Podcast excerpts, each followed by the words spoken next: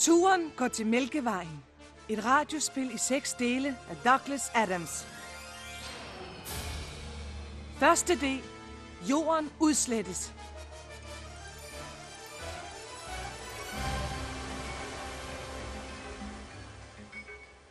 Dette er historien om håndbogen Turen går til Mælkevejen. Måske nok den mest bemærkelsesværdige, og i hvert tilfælde den mest succesrige bog, der nogensinde er udsendt af Lille Bjørns stjerneforlag. Den er mere populær end alt om himmels husholdning. Den sælger bedre end 53 andre muligheder i vægtløs tilstand, og er mere kontroversiel end August Henkeldøbels trilogi af filosofiske hjernevaskere, Hvor tog Gud fejl?, Flere af Guds store fejltagelser og Hvem er denne Gud egentlig? I mange af de mere afslappede civilisationer på den yderste østre rand af Mælkevejen har Turen går til Mælkevejen for længst erstattet standardværket Galaxernes Encyklopædi som kilde til oplysning og visdom. Dette til trods for, at meget er udladt, og den på mange punkter er decideret apokryf, eller i det mindste fuldstændig fejlagtig. Men på 2 afgørende punkter adskiller den sig fra den ældre, mere antikvarvenlige udgave. Den er en del billigere, og så står der på omslaget med store, læsevenlige bogstaver: ingen panik. For at fortælle historien om håndbogen, er det bedst at fortælle historien om nogle af skabningerne bag den. En af dem er et menneske fra planeten Jorden. Et menneske, hvis viden om sin skæbne er lige så stor som en grøn kaffebønnes viden om en cappuccino-maskine. Hans navn er Arthur Dent. Han nedstammer fra aberne. Han er 1,80 meter, og historien starter med, at nogen forsøger at bygge en ringvej gennem hans bolig. Hold nu op, Mr. Dent. Jeg har ikke en chance. Det er ikke noget i vejen for udvikling. Jeg tror ikke på udviklingen. Den er overvurderet. I må forstå, at de ikke kan ligge i vejen for bulldozerne i al evighed. Jeg tager chancen. Så lad os se, hvem der ruster først. Mr. Dent, lad os se tingene i øjnene. Det er lige præcis det, jeg gør. Og jeg er faktisk begyndt at synes om det. Bulldozerne giver læge på vinden, og mudderet er blødt og varmt. Jeg tror egentlig godt, jeg kunne vende mig til at leve på den her måde. Mester Dent, nu må de høre efter. Den her ringvej skal bygges. Den bliver bygget, uanset hvad de gør. Hvorfor skal den bygges? Hvorfor? Hvorfor hvad? Det er en ringvej. Alle bygger ringvejen. Og ingen har tænkt på andre muligheder. Der er ingen andre muligheder, Mester Dent. De har haft god tid til at indlevere forslag og protester. God tid? Jeg hørte det første i går. Der stod en arbejdsmand i døren. Jeg spurgte ham, om han kom for at pusse vinduer, men han sagde, at han var kommet for at rive huset ned. Ja, han sagde det selvfølgelig ikke med det samme. Først så pudsede han et par vinduer og slog mig for en 50'er. Så sagde han det. Ja, ja, men planerne. Og så får jeg for øvrigt rundt i ørerne af den mikrofon. Sådan, Mr. Dent. Planerne har været tilgængelige på planlægningskontoret i over 9 måneder. Ja, jeg tog det over i går eftermiddags. I har ikke været særlig ivrige for at gøre opmærksom på den plan, hva'? Jeg mener sådan, vi har fortalt nogen noget. Planerne har ligget til gennemsyn. Og hvor mange gennemsnitsborgere har så den vane at slå et slag hen forbi planlægningskontoret på deres aftenstur? Det er næppe et større antal, eller er det det? Og hvis en eller anden eventuelt var kommet forbi, for at se, hvad I sindssyge byråkrater nu har fundet på, som for eksempel at rive ens hus ned, så lå planerne jo ikke bare fremme, så man kunne få øje på dem, hva'? Det kommer an på, hvor man ser efter. Til sidst så gik jeg ned i kælderen. Der har vi besigtigelsesafdelingen. Med en fakkel. Nå, lyset kan muligvis være gået ud. Ja, ligesom trapperne.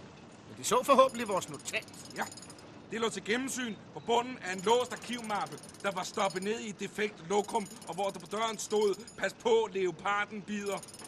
Har de nogensinde tænkt på at gå ind i reklamebranchen? Det skal jo heller ikke ud til at være et særligt rart hus. Jeg kan faktisk godt lide det. Mr. Dent! Ja? Er de klar over, hvor meget skade den bulldozer vil lide, hvis jeg nu den kører hen over dem? Nej! Overhovedet ingen! Ved et pudsigt sammentræf betegner ordene overhovedet ingen præcist størrelsen af den mistro, som abe-efterkommeren Arthur nærer til, er en af hans bedste venner, ikke nedstammet fra aberne, men fra en lille planet i nærheden af Betelgeuse. Arthur Dents fejltagelse i denne henseende genspejler den omhu, hvormed hans ven tilpassede sig det menneskelige samfund efter en noget usikker start. Da han første gang kom hertil for 15 år siden, troede han, takket være sin ringe indsigt og manglende forarbejde, at navnet Opel Cadet ville gøre ham totalt umistænkelig. Han træder ind i vores historie om cirka 15 sekunder og siger, Dags Arthur. Abe efterkommeren vil hilse ham igen, men i erbødighed over for den millionårige udviklingshistorie vil han ikke begynde at pille lopper af ham. Dags Arthur. Dags Opel. Hvordan går det? Fint. Har du travlt? Nej, jeg skal bare ligge foran den her bulldozer, ellers er der ikke noget. Der er en lille pop ved af vejen. Skal vi ikke tage et glas og få en snak? Prøv lige at forstå, Opel, det... Mr. Dent! Vi vil have mistet tålmodigheden. Opel, den mand, han vil rive mit hus ned. Nå, men det kan da bare gøre, mens du er væk, ikke? Jamen, jeg ved ikke, han gør det. Så bliver jeg vente, til du kommer tilbage. Opel! Hør nu her, at det er ikke gas. Jeg vil fortælle dig det vigtigste, du nogensinde har hørt. Jeg må fortælle det. Og det skal være nede på poppen. Hvorfor det? Fordi du får brug for en lille en. Stol nu på mig. Jeg skal se, hvad jeg kan gøre. Mr. Prosser! Hallo? Ja, Mr. Dent. Er det endelig kommet til fornuft? Kan jeg få dem til, bare et øjeblik, at antage, at jeg ikke er kommet til fornuft? Ja.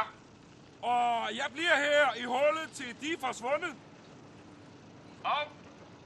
Og at de derfor må blive stående hele dagen, uden at lave noget. Sikkert. Hvis de alligevel skal stå der hele dagen uden at lave noget, så har de vel ikke nogen videre brug for mig hele tiden, vel?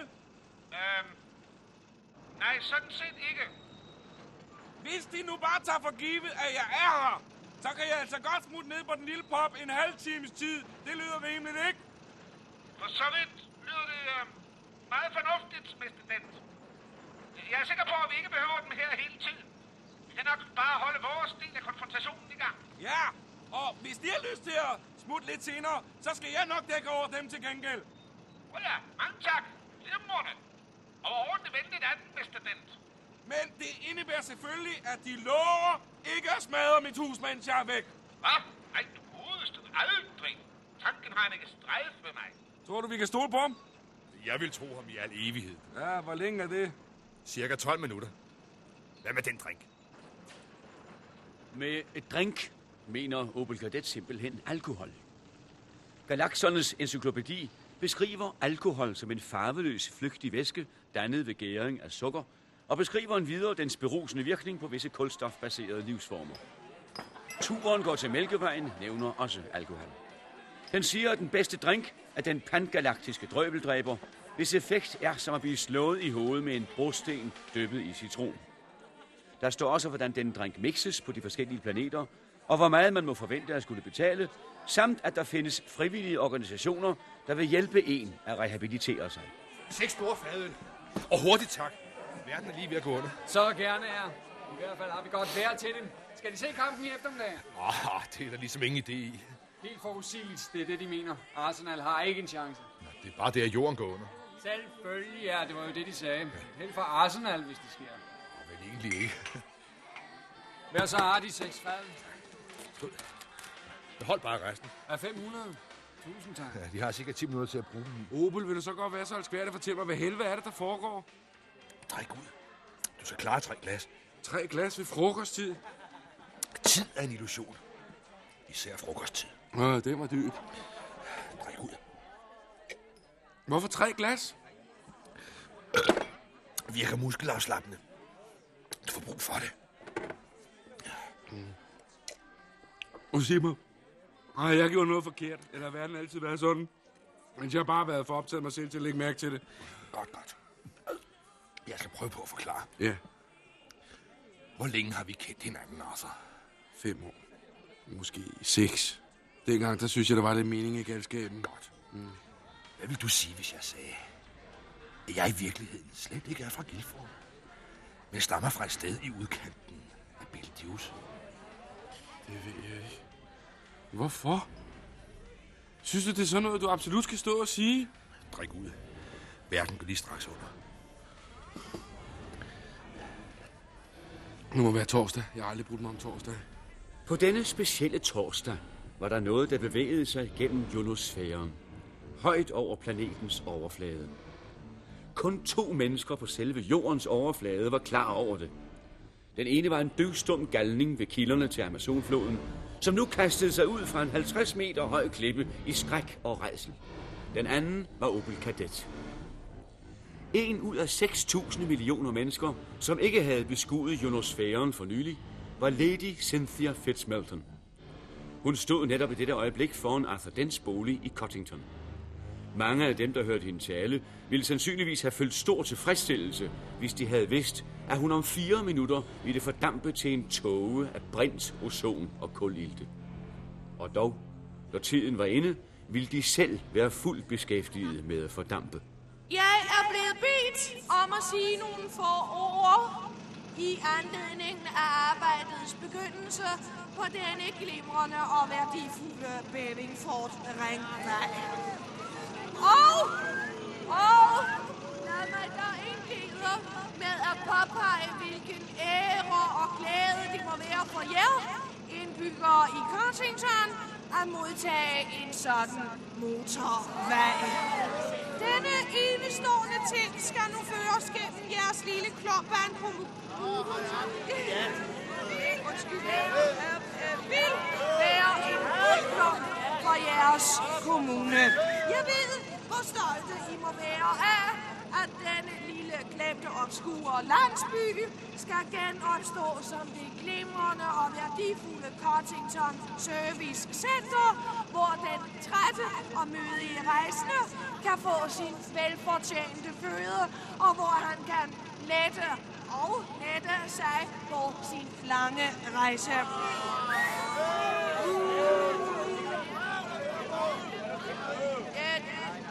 Det er med stor glæde, at jeg nu tager denne flaske af overordentlig glimrende og værdifuld champagne og slår den mod forstavnen af denne overordentlig glimrende og værdifulde bulldozer. Undskyld. Hvad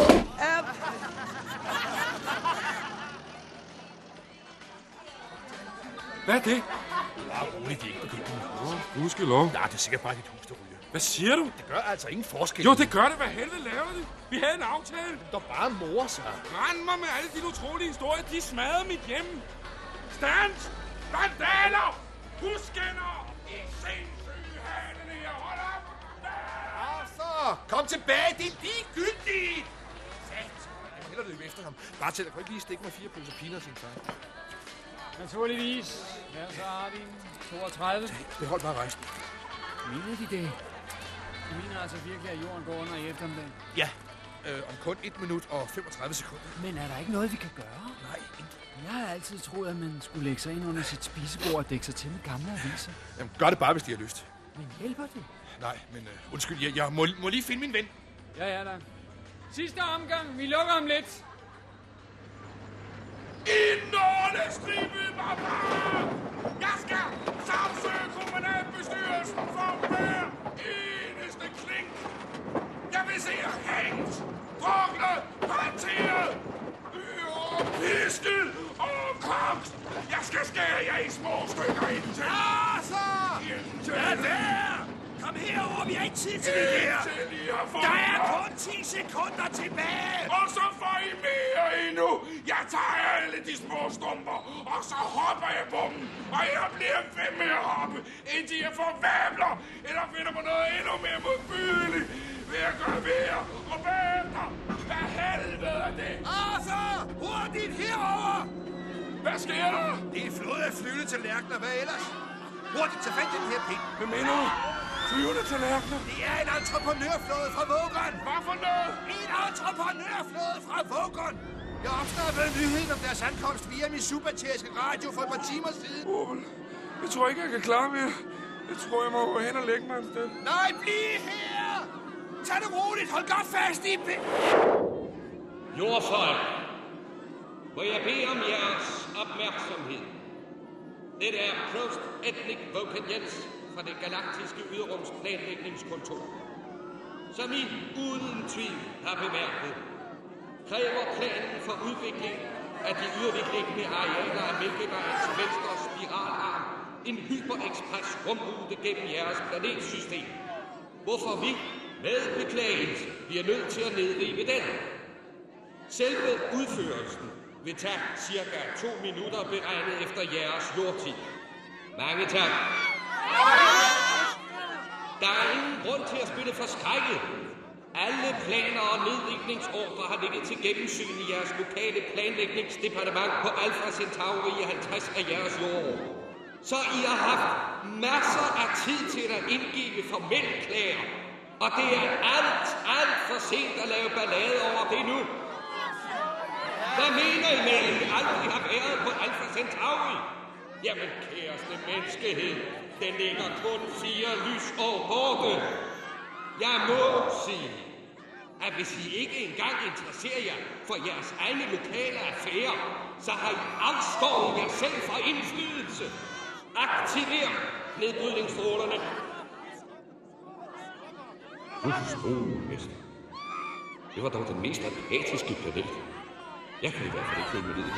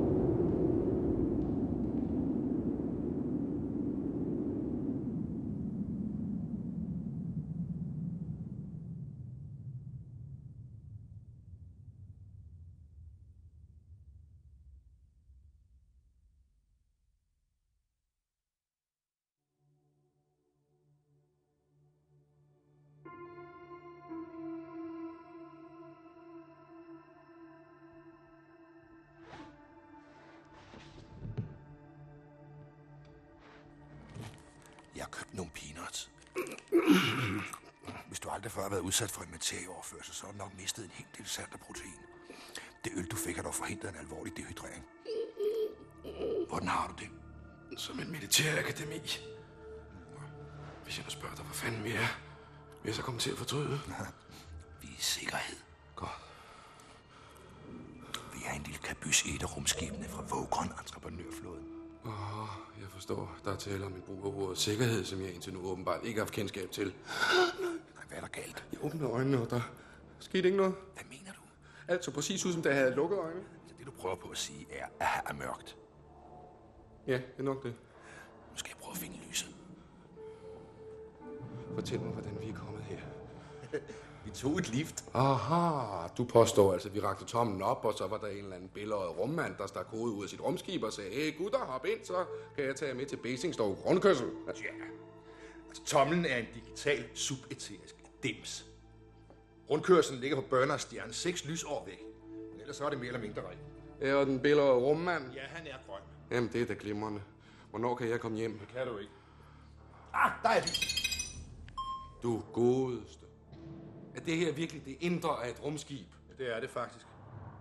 Hvad synes du om det? Ja, det er ikke temmelig usselt. Ja, hvad havde du forventet? Ja, det ved jeg sgu da ikke. Skinnende kontrolpaneler, blinkende lys, dataskærme. Det er gamle madrasser. Det her er et arbejdsskib. Usselt, men solidt. Hvor er de henne?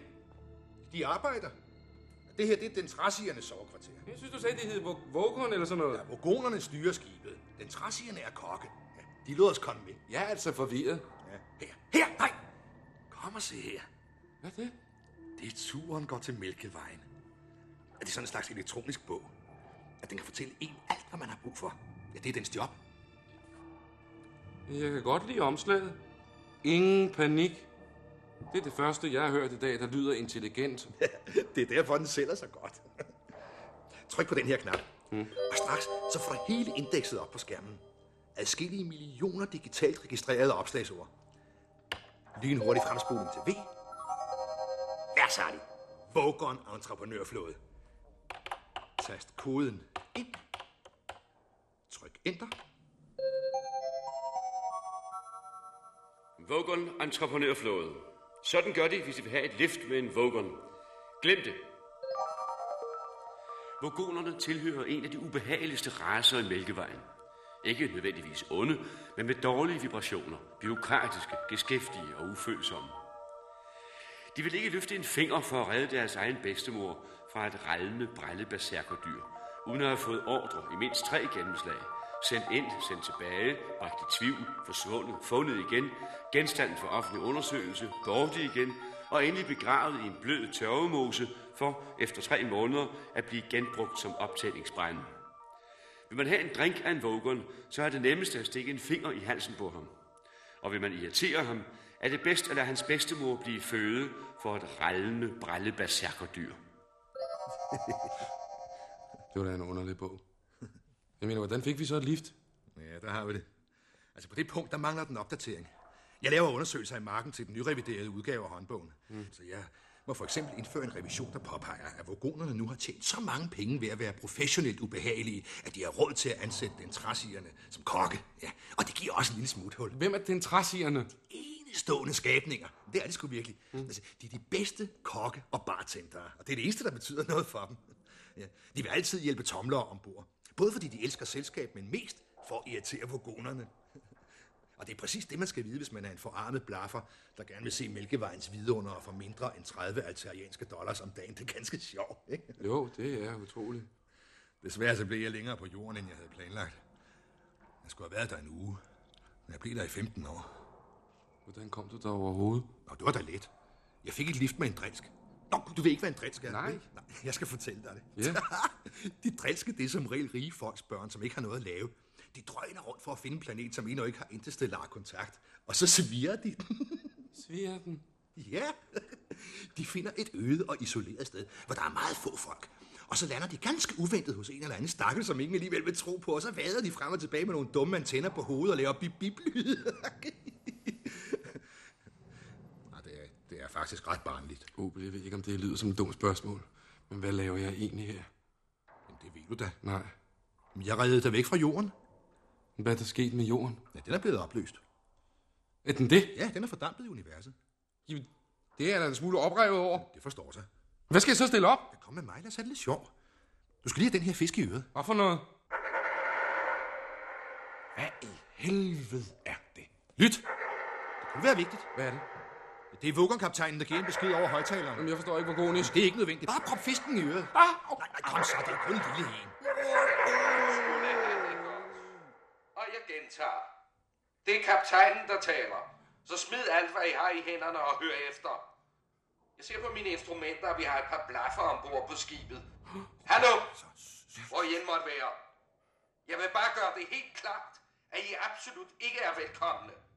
Jeg har arbejdet hårdt for at nå hertil, hvor jeg er i dag. Og jeg er ikke blevet kaptajn på dette Vogon entreprenør-rumskib, bare for at være taxachauffør for nogle degenererede blinde passagerer. Jeg har sendt et eftersøgningshold ud, og så snart de finder jer, vil I blive sat af skibet. Hvis vi stadig opholder os i det åbne rum, så er det jeres egen hovedpine. Så vidt jeg har forstået, er det kun ubehageligt de første 30 sekunder. Hvis I er rigtig heldige, kan jeg måske nå at læse nogle af mine digte først. Gud nej. Noget andet er, at vi snart hopper ind i hyperrummet på rejse til Bernards stjerne. Når vi ankommer, vil vi forblive i dok i 72 timer til eftersyn, og ingen må forlade skibet i det tidsrum. Jeg gentager. Alt planetoverlov er inddraget. Jeg har netop haft en ulykkelig kærlighedsaffære, og jeg ser ingen grund til, at andre skulle have det godt. Slut. Virkelig charmerende, de vogoner. Jeg ville ønske, at jeg havde en datter, så kunne jeg forbyde hende at gifte sig med sådan en. Det ville slet ikke være nødvendigt. De har lige så meget seksuel tiltrækning som en færdselsulykke. Og du må jo hellere forberede dig på turen ud i hyperrummet. Det er lige så ubehageligt som at være døddrukken. Hvad ubehageligt er der ved det? Spørg et glas vand. Opel, hvad skal den fisk i mit øre? Ja, den oversætter for dig. Se under babelsk fiskebog. Hvad sker der? Vi er på vej ud i hyperrummet. Jeg skal aldrig opføre mig uforskammet over for en dinnertørning igen! Den babelske fisk er lille, gul og ileagtig, og er muligvis det mærkeligste væsen i universet. Den får sin føde fra hjernens elektriske energi, i det den absorberer alle de ubevidste frekvenser og telepatisk udskiller en matrice, formet efter de bevidste frekvenser og nervesignaler, som tages fra hjernens talecenter. Det praktiske udbytte af dette er, at hvis man stikker sådan ind i øret, kan man umiddelbart forstå, hvad der bliver sagt på et hvilket som helst sprog. Talen, man hører, bliver dekodet via matricen.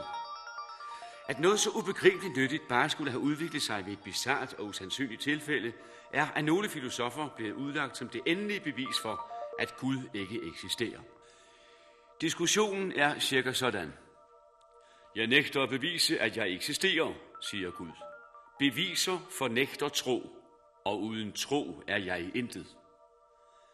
Men, siger mennesket, den babelske fisk er en blottelse, er det ikke? Den beviser, at du må eksistere. Ergo gør du det ikke. Vor Herre bevares, tænker Gud. Det har jeg aldrig tænkt på før. Og straks forsvandt han i en sky af logik. Nå, det var jo nemt nok, sagde mennesket. Og som ekstra nummer beviste han, at sort er hvidt, og blev dræbt i et fodgængerfelt. De fleste ledende teologer påstår, at netop denne diskussion er en stor omgang gyngeheste bag. Men det har ikke forhindret Olon Koloffet i at tjene en mindre formue ved at bruge dette centrale tema i sin bestseller. Okay, det var ligesom nok om Gud. I mellemtiden har den stakkels babelske fisk ved sin effektive nedbrydning af barriererne, hvad angår kommunikation mellem forskellige kulturer og racer, forårsaget større og blodigere krige end noget andet i udviklingshistorien. Det er da en utrolig bog. Så giv mig en hånd med den nye udgave. Nej. Jeg vil tilbage til jorden igen. Eller til noget, der ligner. Så du vil ikke vide noget om de 100 milliarder andre verdener? Fandt du noget vigtigt materiale på jorden? Til en vis grad, ja. Nu skal vi så ikke se, hvad der står i den her udgave? Okay. Lad os se. J. Jorden. Tast koden. Så har vi siden. Der står ikke noget. Jo, der gør. Se, det står der i bunden af skærmen. Lige før Josephine. Josephine Eccentrica. Ja. Den berømte, trebrystede skøge fra Erotikon 6. Nå, jo, her! Harmløs. Mm-hmm. Er det det hele? Et ord harmløs. Hvad fanden skal det sige? Ja, der er 100 milliarder stjerner i Mælkevejen. Der er begrænset plads i sådan en bog. Der var ikke så mange, der vidste noget om jorden. Jeg håber, du har været i stand til at rette noget op på det her. Ja. Jeg har transmitteret noget til udgiveren. Jeg må rette det lidt til, men det er der stadig i fremskridt. Nå, ja. Hvad står der nu? Stort set harmløs. Stort set harmløs? Ja, sådan er det bare. Okay, Opel, jeg er med dig. Jeg tager kraftedeme med dig. Ja. Men hvor er vi nu? Vi er ikke så langt fra Bernards stjerne. Altså, det er et vidunderligt sted. Det er simpelthen det centrale sted i hyperrummet. Derfra kan du komme stort set alle steder hen. Forudsat selvfølgelig, at vi overhovedet når dertil. Hvad er det? Altså, hvis vi er heldige, så er det bare vogonerne, der vil smide os ud i rummet. Hvis vi er uheldige? Hvis vi er uheldige, så vil kaptajnen først læse nogle af sine digte for os. Vogon-digte er selvfølgelig kun det tredje værste i dette univers. Det næst værste er af skotterne fra Krias digte, under en stor oplæsning af deres mesterdigter Grønte Flækkeland, der læste ode til den lille klump grøn kit, jeg fandt i min armhule på Sankt Hans dag, døde 4 blandt publikum af indre blødninger, og præsidenten for Midtergalaksernes kunsthugstudvalg overlevede kun ved at knave sit ene ben af. Grønte, som er blevet omtalt som værende utilfreds med modtagelsen af sin ode, var lige klar til at lægge an til en oplæsning af sit 12. episke værk, Mine favoritbadekarplask, da hans tyktarm, i et forsøg på at redde menneskeheden, som vi kender den, for op gennem hans hals og skadede hans hjerne ubådeligt. Den aller værste poesi er gået til grunde sammen med sin skaber, Paul Neil Mill Johnstone og Redbridge, da planeten Jorden gik under. Vogons poesi er ganske mild i sammenligning, og da Vogon-kaptajnen begyndte at læse op, kom der denne reaktion fra Opel Cadet. Og denne fra Mr. Dent.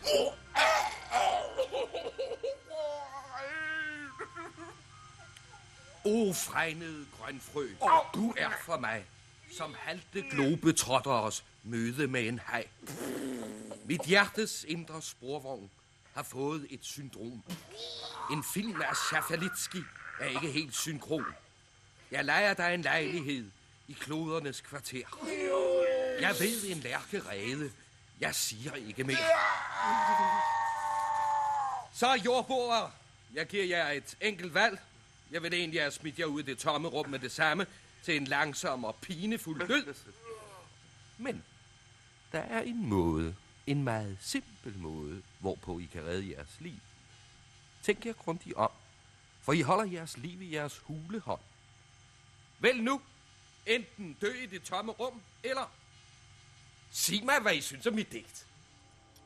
Vil vore venner overleve denne prøvelse? Klarer de sig med deres integritet i behold? Kan de slippe, uden at skulle gå fuldstændig på kompromis med deres ære og kunstneriske indsigt? Stil ind næste uge på Danmarks Radioprogram 1 og lyt til Turen går til Mælkevejen. De medvirkende i første afsnit var fortælleren Peter Sten, Arthur Dent, Jens Arnsen, Opel Cadet, Henning Jensen, Mr. Prosser, Peter Skrøder, barmanden Morten Surballe, Lady Cynthia Fitzmelton, Søs Elin og Vogon-kaptajnen Claus Strandberg. Serien er skrevet af Douglas Adams, lydteknik Erik Holmen, instruktion Carsten Grønning.